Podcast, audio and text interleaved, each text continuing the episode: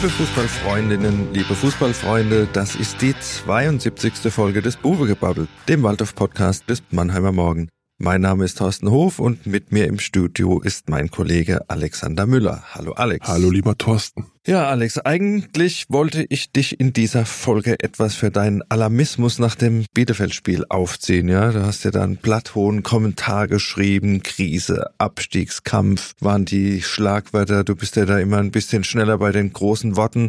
Aber nach dem Freitagabend gegen Dortmund, da fehlen mir jetzt doch etwas die äh, Argumente. Abbitte leisten heißt Abbitte es jetzt. leisten, genau. Ich würde sagen, wir sind tatsächlich am Tiefpunkt. Frei nach Waldemar hat man noch einen Tiefpunkt und noch einen Tiefpunkt. Du sitzt hier und hast schon drei Weizen drin, ne? Genau, montags morgens. Normal. Normale Situation hier, genau. Aber es ist einfach ein Fakt, dass wir am Tiefpunkt angelangt sind, wenn wir uns anschauen, was der Waldhof nach dem Aufstieg 2019 bisher geleistet hat, weil die Fakten sind einfach, die letzten sieben Spiele gab es nur einen Sieg. Wir haben die drittschlechteste Zweikampfquote in der dritten Liga. Wir haben das erste Mal den SV Waldhof auf einem Abstiegsplatz seit dem Aufstieg. Wir lassen da jetzt mal den Saisonstart weg, wo der SVW letzter war nach dem ersten Spiel und vorletzter nach dem dritten Spieltag. Das verbuchen wir noch so ein bisschen unter Anlaufschwierigkeiten, aber es war vielleicht schon ein kleiner Fingerzeig. Und äh, was haben wir noch an Fakten? Das schlechteste Torverhältnis mit Freiburg 2.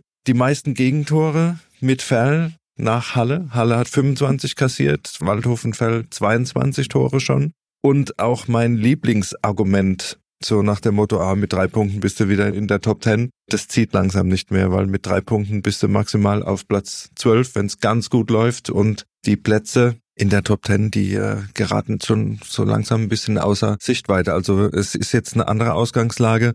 Man muss jetzt tatsächlich schauen, dass man da wieder erstmal ans rettende Ufer kommt und wieder bei den, bei den Leuten ist, bei der Musik ist. Ne? Was verbreitest du denn hier für eine Weltuntergangsstimmung eigentlich, was du mir immer so vorwirfst? Es ist Herbst, ja. Wird dunkel. Noch viel trister finde ich eigentlich den Eindruck, den die Mannschaft am äh, Freitag gemacht hat. Schlimm. Du warst im Stadion.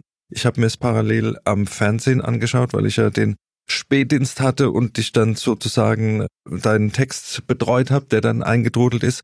Und es ist immer so, du sitzt ja im Stadion, siehst das aus einer gewissen Entfernung auf dem Platz und am Fernsehen ist es immer auch ganz schön zu sehen, weil du halt mal eine Nahaufnahme hast, weil du in die Gesichter schauen kannst. Und da habe ich ein paar Gesichter gesehen, die haben mir echt Angst gemacht. So nach dem Motto, da war zu lesen, wo bin ich hier? Was läuft hier gerade für einen Film? Das wurde mir eigentlich irgendwie anders erzählt, was wir mit dem Waldhof dieses Jahr machen ja, da war viel, viel Ratlosigkeit und da waren viele Fragezeichen in den Gesichtern zu, zu sehen. Und das ist das eigentlich, was, was mir besonders Angst macht, dass die Psyche der Mannschaft ein bisschen angeknackst ist. Oder wie war dein Eindruck nach dem Spiel? Ja, was du gerade beschreibst, ist ja mit Blick darauf, dass jetzt wirklich Abstiegskampf ansteht, kein guter Befund, muss man ja sagen, weil jetzt muss es ja darum gehen, dass man halt genau diese Situation annimmt der SV Waldhof ist, glaube ich, in dieser Saison so ein klassisches Beispiel dafür, wie das ist, wenn man als Verein mit anderen Zielen, auch wenn das jetzt nicht klar formuliert wurde, aber man hat ja schon gedacht, ja, so einstelliger Tabellenplatz oder so in die Saison geht, auch die Mannschaft so zusammenstellt und dann rutschst du so peu à peu unten rein. Genau dieses Problem haben sie jetzt. Und andere Vereine, ich meine beim SC Verl, die wissen halt vorher, wir spielen hier um die Existenz, wir müssen vier Mannschaften hinter uns lassen. Und darauf stellen die sich von Beginn an ein. Und der SV Waldhof muss diesen Lernprozess jetzt in der ganz kurzen Zeit hinlegen. Punkt eins. Ich finde, was am Freitagabend passiert ist, du hast recht, es war eine absolute Hilflosigkeit. Es war eine Mannschaft, in der nichts mehr funktioniert hat fast. Es gab mal noch eine ganz akzeptable Phase in der ersten Halbzeit. Man muss es ja, wenn das mal kurz so erzählen will, 42 Sekunden liegen sie 1-0 zurück, 14. Minute 0-2, ja. Dann haben sie sich ein bisschen dagegen gestemmt, haben sogar Anschlusstreffer gemacht, Malte Karpstein 27. Aber dann, was dann in der zweiten Halbzeit kam, wenn man mal auf die vergangene Saison zurückblickt, da hätte man so jetzt gedacht, ja, jetzt holen sie mal zumindest noch einen Punkt oder vielleicht können sie das sogar drehen. Aber da kam halt gar nichts mehr. Da konnten sie froh sein, dass Bartels noch ein paar rausgeholt hat. Ansonsten hätte das ein 1 zu 5 oder ein 1 zu 6 gegeben. Das wäre auch ein Ergebnis gewesen am Freitagabend, was den Spielverlauf irgendwie halbwegs solide dargestellt hätte.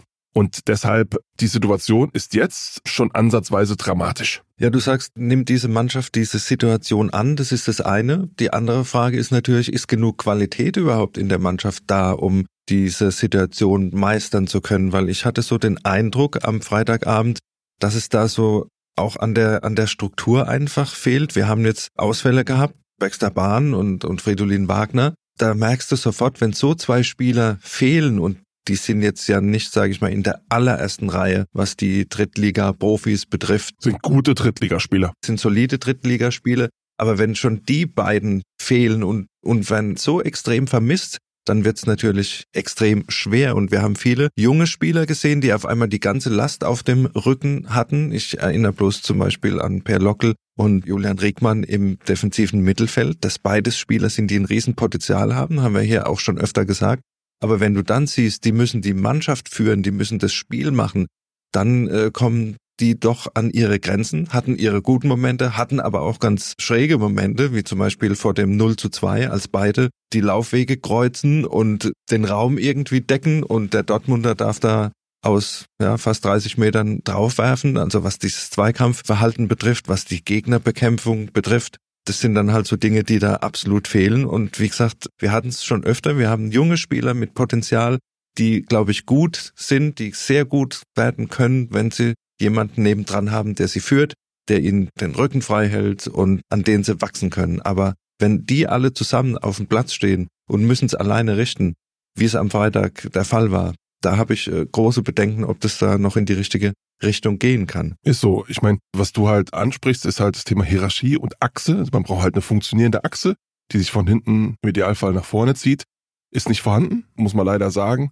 Es ist teilweise durch Verletzungen bedingt, aber Rehm hat halt extrem viel probiert. Ich glaube, 19 Spieler waren in der Startformation mittlerweile in dieser Saison. Daran kann man schon so ein bisschen erkennen, dass er auch noch auf der Suche immer gewesen ist. Wir haben aber jetzt so eine Dynamik bekommen, die geht los mit diesem Regensburg-Spiel.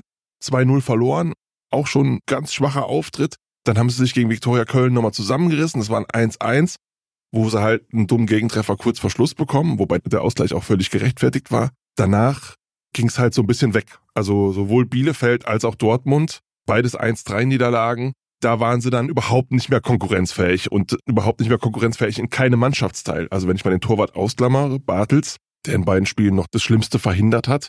Aber abwehranfällig, was du eben im Mittelfeld beschrieben hast, ist korrekt. Es gibt keine Struktur, es gibt keine Ball- und Passsicherheit, es gibt auch kein Offensivkonzept. Wie will man überhaupt ein Tor schießen? Ja, aber ich möchte vielleicht gerade nochmal ganz kurz zurück auf das Thema Struktur auf das Thema Achse, auf das Thema Stützen. Da müssen wir auch wieder über Marcel Segert sprechen. Das war eine Stütze, ist der Mannschaftskapitän, die äh, Trainer Rehm offensiv umgehauen hat, sagen wir es mal so. Ja, das hat einerseits damit zu tun. Leistungsgedanke zählt natürlich auch für den Kapitän hat seine Szenen gehabt, wo man tatsächlich sagen kann, gut, vielleicht eine Pause tut mal gut. Aber wenn ich jetzt so eine Struktur habe wie am Freitagabend, ihn da wieder rauszulassen, also auch in der Abwehr keinen zu haben, der den Ton angibt, weil Julian Riedl ist zum Beispiel niemand, der ein Lautsprecher ist. Malte Karpstein kann das auch nicht sein. Also ich muss ja von hinten schon jemand haben, der irgendwie so ein bisschen die Zügel in der Hand hat. Klar, Bielefeld wieder an den Toren so ein bisschen mitbeteiligt, ne? Kannst du sagen, aber da würde ich sagen, geht mir Struktur vor diesen äh, Leistungsunterschieden, die jetzt ja auch nicht mehr so extrem sind. Ja, also auch die anderen machen ja im Moment hinten keinen großen Leistungssprung oder sind so viel besser. Und ich fand dann auch den Umgang mit ihm, ihn dann, was war es, zehn Minuten vor Schluss, dann vorne reinzuschicken, bisschen seltsam. Und dann war die Szene mit dieser, mit dieser Binde. Laurent Jans wollte ihm die Binde geben, hat er dann abgelehnt. Im TV wurde es äh, so interpretiert, so nach dem Motto, wir haben jetzt andere Dinge zu tun, lass mich jetzt mit der Kapitänsbinde in Ruhe. Aber ihn da vorne als letztes Aufgebot da zu bringen, fand ich auch ein bisschen seltsam. Bin ich nah bei dir. Ich finde, diese Personalie Segert, das hat halt auch zwei Seiten. Das ist natürlich so, wenn du den mal spielen lässt und mal auf die Bank setzt und die Abwehr ist stabil, auch ohne ihn, dann kann man gegen die Entscheidung nichts sagen. Wenn du allerdings deinen Kapitän dann schon ein Stück weit demontierst, aber die Abwehr ist auch ohne ihn immer noch löchrig bis hinten gegen und äh, kassiert 22 Gegentore haben sie jetzt, glaube ich, ja dann wird daraus so ein kleines Politikum. Und wenn du dann nochmal auf das Thema Hierarchie kommst, ehrlicherweise ist er ja der Einzige im Kader, der wirklich so für Waldhofwerte steht, der bei den Fans akzeptiert ist, der sich komplett mit dem Verein identifiziert und dann wird es, hast du recht, schon sehr problematisch. Also er darf natürlich niemals einen Freifahrtschein bekommen, aber es ist vor der Saison die Entscheidung gefallen, dass er Kapitän bleibt und dann war er relativ schnell auf der Bank. Und das ist dann schon ein bisschen seltsam, zumal ich finde, Riedel hat eine gute Phase gehabt, aber du hast schon recht, die Leistungsunterschiede in der Innenverteidigung waren jetzt nicht so gigantisch groß, dass man jetzt hätte sagen müssen, der Segert nach einer schlechten Leistung muss der sofort wieder raus. Das muss man Rehm anlasten. Hat auch übrigens Günter Sebert bei Magenta Sport in der Halbzeitpause angesprochen, so nach dem Motto, der Marcel müsste eigentlich immer spielen. Das ist jetzt vielleicht ein bisschen überspitzt, aber so als Waldhof-Urgestein, der den Club auch verkörpert, das sind jetzt, glaube ich, auch die Tugenden, die du brauchst in der Situation wie der Waldhof sich befindet. Und wenn wir da jetzt nochmal vielleicht dezidiert auf die Abwehr eingehen, da gab's wohl doch so einen Knackpunkt. Das war das Spiel gegen Ulm.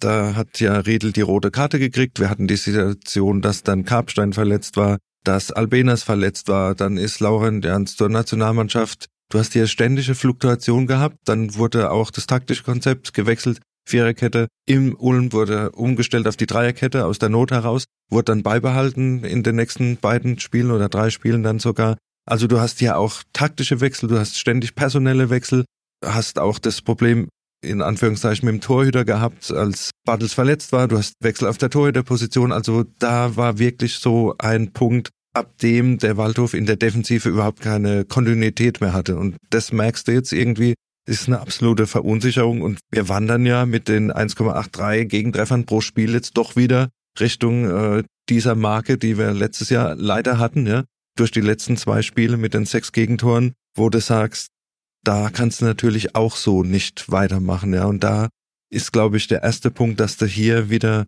eine Stabilität reinbringen musst, weil der Weg war ja zuletzt eigentlich relativ positiv. Es gab meist nur einen Gegentreffer, also man hat so eine gewisse Stabilität gehabt, aber das bricht jetzt alles völlig weg, ja, und das macht es natürlich jetzt auch nicht einfach. Zumal im Abstiegskampf, worauf kommst du an, Thorsten? Da kommt es erstmal drauf an, dass hinten die Null steht und dass du jetzt kompakt stehst, das ist jetzt auch im nächsten Spiel unter Haching gefragt. Wenn du halt permanent Rückständen hinterherläufst, dann ist das ganz bitter. Vor allem im Abstiegskampf, wo die Köpfe ja ohnehin schnell runtergehen, weil du ja nicht gerade mit Erfolgserlebnissen unterwegs warst die letzten Wochen. Ja, ist ein großes Problem. Ich finde, ganz grundsätzlich muss man natürlich auch nochmal sagen, du hast es eben auch mal kurz angeschnitten. Die Frage ist halt, wie gut ist eigentlich dieser Kader? Wie gut ist der zusammengestellt? Also sowohl individuell als auch als Gruppe? Und wird dieser Kader überhaupt in der Lage sein, mental diesen Abstiegskampf zu meistern, wenn es jetzt darum geht, bis Weihnachten mal so viele Punkte zu holen, dass man sich zumindest aus dem Gröbsten da unten befreien kann? Da ist dann halt die Frage, Tim Schork ist jetzt mehr oder weniger zweieinhalb Jahre da als Sportchef, hat diesen Kader jetzt zusammengestellt. Also es sind nicht mehr viele dabei, die von Kienz verpflichtet wurden. Und dann steht er halt auch in der Verantwortung. Es ist nicht nur Rehm. Ja, also es ist sein Kader. Klar, der Ansatz, entwicklungsfähige Spieler, den konnte man nachvollziehen und der ist ja auch grundsätzlich zu begrüßen.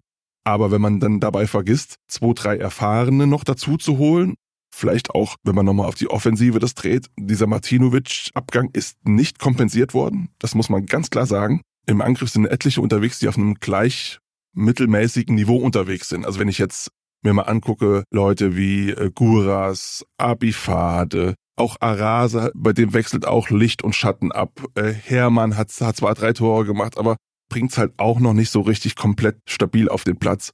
Und dann muss man dann schon die Frage stellen, ähm, ob es dann vielleicht auch mal irgendwann um den Sportchef gehen könnte, wenn, wenn sich diese Krise weiter zuspitzt. Ja, du hast die Offensive angesprochen, um da vielleicht auch nochmal kurz einzugehen. Wir hatten ja am Freitag zum Beispiel, dass Sohm plötzlich hinter Hermann gespielt hat, also praktisch auf der Zehnerposition war, die Bälle halten, verteilen sollte, war auch wieder eine neue Variante. Also da wird auch immer noch einiges ausprobiert und es ist irgendwie noch kein, keine Struktur gefunden wie Tore gemacht werden sollen. Vielleicht um das nochmal kurz anzusprechen, weil wir hatten jetzt, wie gesagt, Probleme in der Defensive, wir haben Probleme in der Zentrale, wir haben Probleme im, im Offensivspiel. Also das ist so im Moment, zieht sich von hinten nach vorne und das Ergebnis äh, sehen wir in der Tabelle im Moment. Um das vielleicht nochmal abzuhaken und Tim Schork, welchen Anteil hat er an der Misere? Ja, wie gesagt, ich glaube, das größte Versäumnis ist, niemanden geholt zu haben, der diese Mannschaft führen kann. Bin ich bei dir. Wagner kann das mit Abstrichen, aber du brauchst halt noch ein Backup und du siehst, was halt so ein Höger letztes Jahr für diese Mannschaft wert war. Brauchst in jedem Mannschaftsteil brauchst du jemanden, der unumstritten ist, der die Mannschaft führen kann. Und das, was du ansprichst, diese Achse ist einfach nicht da und alle gucken sich so ein bisschen an. Mach doch du irgendwie, ja siehst jetzt auch, jetzt sollen die erfahrenen Spieler reinspringen in die, in die Bresche, aber wer ist denn noch da, ja? Es ist Sohm da, es ist Bahn da, es ist ein Riedel da, der eine Erfahrung haben sollte, es ist Seger da und wenn der da mal ein paar wegbrechen wegen Verletzung, dann hast du schon ein großes Problem und deswegen die Zusammenstellung des Kaders werden ja schon mal äh, mit Fantasie. Klar sind da Spieler dabei, die sich weiterentwickeln können, aber für die Struktur wurde da einfach zu wenig getan und auch jetzt in der Winterpause jemand zu holen, ist natürlich auch so ein bisschen kritischer. Der kommt dann im Winter dazu, soll die Führungsfigur sein. Da frage ich mich auch, wer soll das sein? Kommt neu in die Gruppe und soll hier gleich Führungsaufgaben übernehmen. Das muss ja jemand sein, der wirklich einen Namen hat, wo, wo alle aufgucken. Ja, so, so jemand kriegst du ja nicht in der. Ja, du kannst Beispiel einen ausleihen oder so, aber das ist vor allem äh, stelle ich mir dann halt die Frage. Ich meine, es ist für mich relativ klar, dass es in im Winter zu Notkäufen irgendwie kommen muss, um, um die Substanz im Kader zu verstärken. Aber in welchem Mannschaftsteil fängst du denn da eigentlich an? Abwehr, Mittelfeld, Sturm. Also eigentlich bräuchte in jedem Mannschaftsteil nochmal einen, der wirklich von der Qualität her so gut ist, dass das sofort Stammspieler werden kann. Das muss man halt klar sagen. Also ich glaube, die Defensive kriegst du mit einer Kontinuität auf ein Level, wo sie wieder halbwegs Drittliganiveau hinkriegt. Aber im Mittelfeld ist halt einfach das große Loch, meiner Meinung nach. Die Schnittstelle von hinten nach vorne, wo die Bälle auch mal festgemacht werden, wo der Ball nicht ständig verloren geht, wo die Fehlpässe minimiert werden. Das ist einfach das große Manko. Du kannst ja noch so viele Stürmer haben, wenn du halt im Mittelfeld die Bälle nicht sicherst und sie nicht nach vorne bringst. Ja? Es sind Stürmer auch da, die, also Hermann haben wir ja auch schon mal gesagt, ist jemand, der tatsächlich den Sprung machen kann. Aber wenn da die Bälle nicht nach vorne kommen, dann hilft es ja alles relativ wenig. So ist es. Welchen Eindruck hat der Trainer auf dich gemacht am Freitag? Also Schork, ich habe dein Interview gelesen, das waren relativ äh, von Ratlosigkeit geprägte Antworten. Ne? Kann man nicht anders sagen. Rüdiger Rehm, finde ich, managt das und moderiert es noch halbwegs souverän. Ich fand auch, dass er dann an den Zaun gegangen ist nach dem Spiel und mit, mit den Fans dann diskutiert hat. Das war erstmal auch aller Ehren wert, weil ich meine, da fallen ja dann wahrscheinlich auch mal ein paar Begriffe, die äh, vielleicht nicht so ganz zitatfähig sind. Also er stellt sich der Situation. Wir haben die Probleme und Fehler, die er gemacht hat, angesprochen. Allerdings bin ich auch immer noch felsenfest davon überzeugt, dass ein anderer Trainer aus diesem Kader nicht mehr rausholen würde. Also da bin ich mir relativ sicher. Und dann sollte man weiter Geduld haben mit Rehm. Er hat es schon auf mehreren Stationen bewiesen, dass er Aufbauarbeit kann, dass er eine Mannschaft entwickeln kann wenn man dann im, im Winter und im, im nächsten Transferfenster im Sommer die richtigen Schlüsse daraus zieht aus dieser Saison und hoffentlich den Abstieg vermieden hat, logischerweise, dann kann das auf jeden Fall immer noch was werden. Also da bin ich auch deiner Meinung. Das Schlimmste wäre, wenn du jetzt noch einen neuen Trainer da reinsetzt. In dieses Nest, das völlig in Aufruhr ist, ja, wenn du da jetzt hier auch noch von oben die Struktur veränderst, dann, dann könnte es ganz bitter werden. Vor allem der Rehm kann halt auch durch seine Waldhof-Vergangenheit kann er halt auch so eine Krise viel besser abfedern, als es ein anderer Trainer könnte, weil der hat halt diesen Stallgeruch. Ihm nehmen die Leute das auch ab, dass er irgendwie für den Verein brennt. Wenn man mal auf die vergangene Saison guckt, bei Neidhardt war das ja nicht so. Und man kann sich halt vorstellen, dass die Stimmung im Umfeld noch viel, viel schlimmer wäre, wenn es nicht Rehm gäbe, der das halt noch alles so ein bisschen abfedern und moderieren könnte. Gut, kommen wir zu unserer Lieblingsrubrik in diesem Podcast, den drei Fragezeichen. Und wir fangen an mit dem Flop der Woche.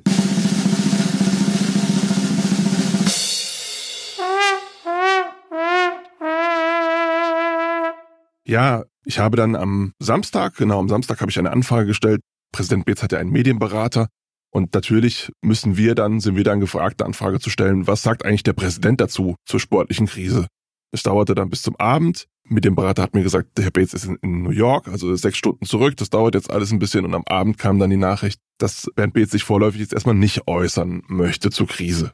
Das wirft ja so ein bisschen so ein Licht auf die Kommunikation. Eigentlich müsste ja jetzt jemand da sein, der zumindest versucht, diesen Brand, der da äh, im Entstehen ist, ein bisschen zu löschen. Ja, zumindest sagt, wir rücken jetzt alle nochmal enger zusammen, gucken, wie wir da zusammen rauskommen. Das ist ja, ist ja kein Hexenwerk, so eine kleine Not rauszugeben, wo dann einfach drinsteht, wir versuchen das jetzt mal zusammen oder die Situation ist schwierig. Wir haben aber weiterhin Vertrauen oder ja, also ein Schweigen deutet immer so ein bisschen auch dahin, wir haben vielleicht kein Vertrauen mehr oder wir schauen es uns jetzt mal an und, und reagieren dann. Also Schweigen ist immer so meiner Meinung nach das Schlimmste, was du machen kannst. Weil es viel Raum lässt für Spekulationen dann auch. Klar geht es jetzt in den üblichen Diskussionsforen und in den sozialen Netzwerken rauf und runter und der Erregungspegel ist sehr, sehr hoch und den könnte man vielleicht mal ein bisschen runterdimmen, wenn man jetzt sagt, wir vertrauen den handelnden Personen, Aber natürlich ist klar, es muss jetzt in den kommenden Wochen eine Reaktion erfolgen und es müssen jetzt bis Weihnachten müssen Punkte eingefahren werden, weil ein Abstieg das absolute Worst-Case-Szenario für den SV Waldhof Mannheim ist.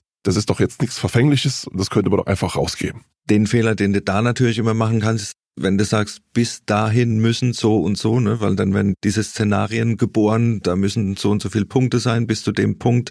Das ist natürlich immer schwierig, aber man kann ja im Allgemeinen bleiben erstmal. Als ersten Schritt einfach im Allgemeinen bleiben, aber wir sind ja nicht die Medienberater. Aber es gibt natürlich auch das andere Extrem, das haben wir jetzt ganz hier in der Nähe am Hartwald. Da wird äh, auch nicht groß kommuniziert, sondern da wird gehandelt. Wird einfach der Trainer rausgeschmissen. Da wird einfach der Trainer rausgeschmissen. Der SV Sandhausen hat sich von Daniel Galm getrennt nach dem 2 zu 2 gegen äh, Ferl, weil einfach die äh, Überschrift Ziele in Gefahr. Genau, Saisonziele, die ja einfach äh, klar formuliert wurden, Wiederaufstieg. Und äh, ja, da sieht's natürlich im Moment nicht danach aus. Ich frage mich nur, was, was hat man gedacht in Sandhausen? Man holt eine komplett neue Mannschaft. Man holt einen komplett neuen Trainer und, und steigt dann einfach so Mit auf. 20 Punkten Vorsprung auf. Vielleicht war die Erwartungshaltung so. Auch das zum Thema dritte Liga annehmen. Die Mechanismen der dritten Liga erkennen. Ich erinnere nur daran, zum Beispiel Dresden, letzte Saison, haben auch nach dem Abstieg ordentlich Probleme gehabt in der Hinrunde, sind aber in der Rückrunde gekommen. Also Geduld und Kontinuität war noch nie ein Fehler. Aber Dresden hatte auch den Vorteil, dass sie eine Mannschaft hatten, die halbwegs irgendwie kontinuierlich aufgebaut war. Ne? Ja gut, aber so nach dem Abstieg hatten sie natürlich auch Abgänge. Allerdings haben die in Sandhausen natürlich auch ein paar Spieler rumlaufen. Wir, wir hatten es eben von Führungsspielern, die auch mit dem entsprechenden Gehalt dann ausgestattet sind. Da äh, hat der SV Sandhausen, glaube ich, in dieser Saison ein bisschen mehr zu bieten als, äh, als der SV Waldhof. Ich glaube, die haben ein bisschen zu viel Führungsspieler, das ist das Problem. Ach so, meinst du? Die könnten ja vielleicht ein paar an Waldhof noch abgeben, damit das Gleichgewicht wieder hinkommt und dann. Das stimmt. Vielleicht am besten noch vor dem Pokalspiel am 18. November im Badischen Verbandspokal im Viertelfinale. Gut, kommen wir zum Top der Woche.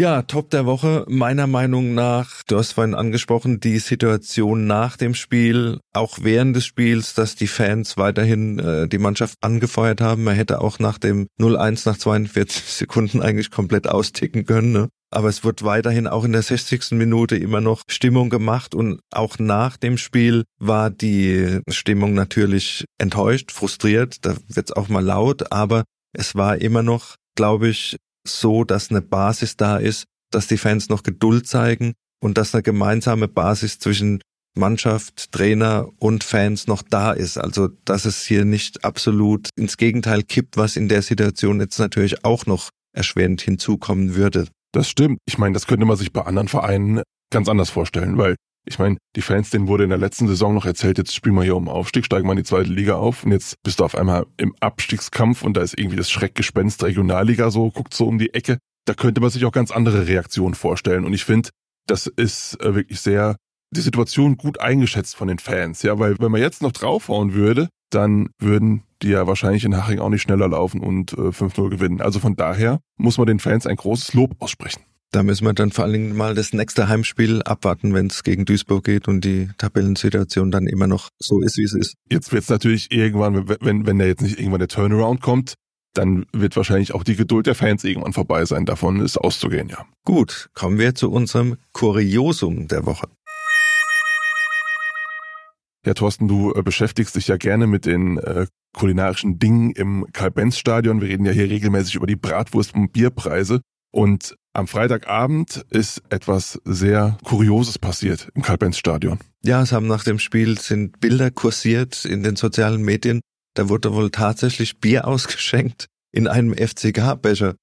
Und derjenige, der den Becher dann gekriegt hat, der hat irgendwie geschrieben, es ist nicht schon schlimm genug, sich dieses Spiel angucken, jetzt muss ich auch noch Bier aus dem FCK-Becher äh, trinken. Ja. Also absolut kurios. Das müssen wir jetzt eigentlich mal recherchieren. Wie kommt dieser Becher vom Betzenberg nach Mannheim? Und wer hat sich da diesen Streich und diesen Spaß erlaubt? Diesen Spaß, den natürlich kein Waldhof-Fan lustig findet. Ja, absolut. Wie gesagt, der ganze Podcast war jetzt bisher eher ernst, aber das ist natürlich was, was einem schon ein bisschen äh, das Schmunzeln auf die Lippen treibt, ja. Aber ich glaube, der Spaß ist nicht so gut angekommen. Der ist nicht so gut. Könnte natürlich auch nochmal eine neue Dynamik in die Frage geben, ähm, dass es bald im Karl-Benz-Stadion auch Schorle gibt. Das ist ja so eine alte Forderung der Fans, dass die gerne Riesling-Schorle hätten. Das würde ja irgendwie zur Pfalz so ein bisschen passen, muss man ja auch sagen. Und vielleicht, aber aus FCK-Bechern die Schorle würde wahrscheinlich auch nicht so gut ankommen. Ja, aber könnten wir ja einen Deal machen. Gesagt, aus den Waldhof-Bechern und den Schorle dann aus den FCK-Doppelgläsern. Könnte man mal überlegen. Wir bleiben auf jeden Fall dran, was das betrifft. Ja, kommen wir zum Ausblick. Wir haben jetzt bis zum Pokal und bis zur Länderspielpause drei Spiele. Am Freitag geht's zum Aufsteiger Unterhaching, der jetzt auch nicht so gut performt hat, die letzten Spiele. Ein Sieg aus den letzten acht Partien. Dann geht's zu Hause gegen Duisburg, hatten wir schon kurz angesprochen, und dann geht's nach Essen die letztes Jahr eigentlich eher auf Augenhöhe waren, aber mittlerweile auf äh, Platz 6 sich da ganz gut eingegroovt haben. Ganz gute Serie laufen. Ja. Es ist ein Programm, da wird sich jetzt tatsächlich die Richtung weisen, wie es weitergeht, schon am Freitag. Du bist vor Ort. Wie ist deine Einschätzung? Was denkst du, was passiert? Ja, also meine Einschätzung ist prinzipiell erstmal, dass es äh, garantiert keinen Fußball-Leckerbissen geben wird. Im Sportpark Unterhaching. Ich weiß gar nicht, wie das Wetter da so wird, ob es schon kalt wird oder ob es noch halbwegs mild bleibt. Ja, ich habe, glaube ich, geschrieben, das Duell der Verunsicherten und das äh, trifft's auch so ein bisschen. Beide sind so im Negativstrudel drin und da gilt's Grundtugenden abrufen. Also das erste Ziel muss jetzt sein, hinten Stabilität reinzubekommen. Man muss hinten Stabilität reinbekommen, weil wenn du halt permanent so viel Gegentore schluckst, wirst du das nicht auf Dauer verkraften können. Das ist, ist ganz klar. Du hast jetzt Spiele, in denen du punkten musst. Also du kannst jetzt nicht sagen, jetzt gucken wir mal und darin reicht auch ein Punkt. Nee, du musst eigentlich jetzt mal sehen, dass du Dreier einfährst, weil niemand will ja, dass du in der Tabelle noch weiter abrutschst. Ich erinnere nur daran, dass äh, Freiburg und Halle haben auch noch ein Nachholspiel in der Hinterhand. Also da, da ist das Ende der Fahnenstange tabellarisch muss da noch nicht erreicht sein. Dementsprechend, wir sind in der Nähe von München, deshalb würde ich jetzt mal Louis van Gaal äh, zitieren, Tod- oder Gladiolenspiel. Dann hoffentlich Gladiolen und nächste Woche geht's dann gegen den derzeitigen Tabellennetzen Duisburg, ein echtes Kellerduell und da gibt's ja keine zwei Meinungen, was da passieren muss. Da gilt das gleiche in Grün. Die haben ja jetzt Boris Schommers als Trainer mit lautern Vergangenheit, vielleicht heizt das die Atmosphäre noch ein bisschen mehr an. Aber nee, das ist ganz klar in der, in der aktuellen Situation. Es ist nur noch Ergebnisfußball, es gibt nur noch Ergebnis, Ergebnis, Ergebnis.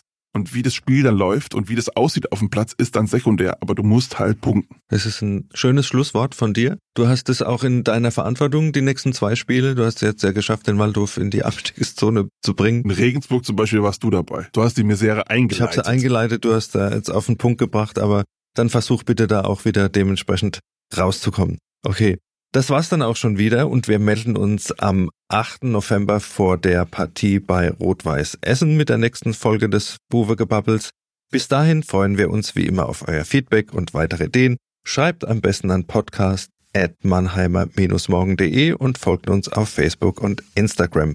Und am besten lasst ihr ein Like und noch besser ein Abo da, damit ihr auch in Zukunft keine Folge mehr verpasst. Außerdem dürft ihr natürlich auch gerne unseren Buwe Newsletter abonnieren der dann immer freitags in eurem Postfach landen. Wir bedanken uns auch noch bei unserem Soundzauberer und Producer Michael Krumpe, der unser Genuschel hier auf die richtige Wellenlänge gebracht hat und sagen Tschüss, bis zum nächsten Mal. Bleibt gesund, euer Thorsten Hof. Alles Gute von Alex Müller.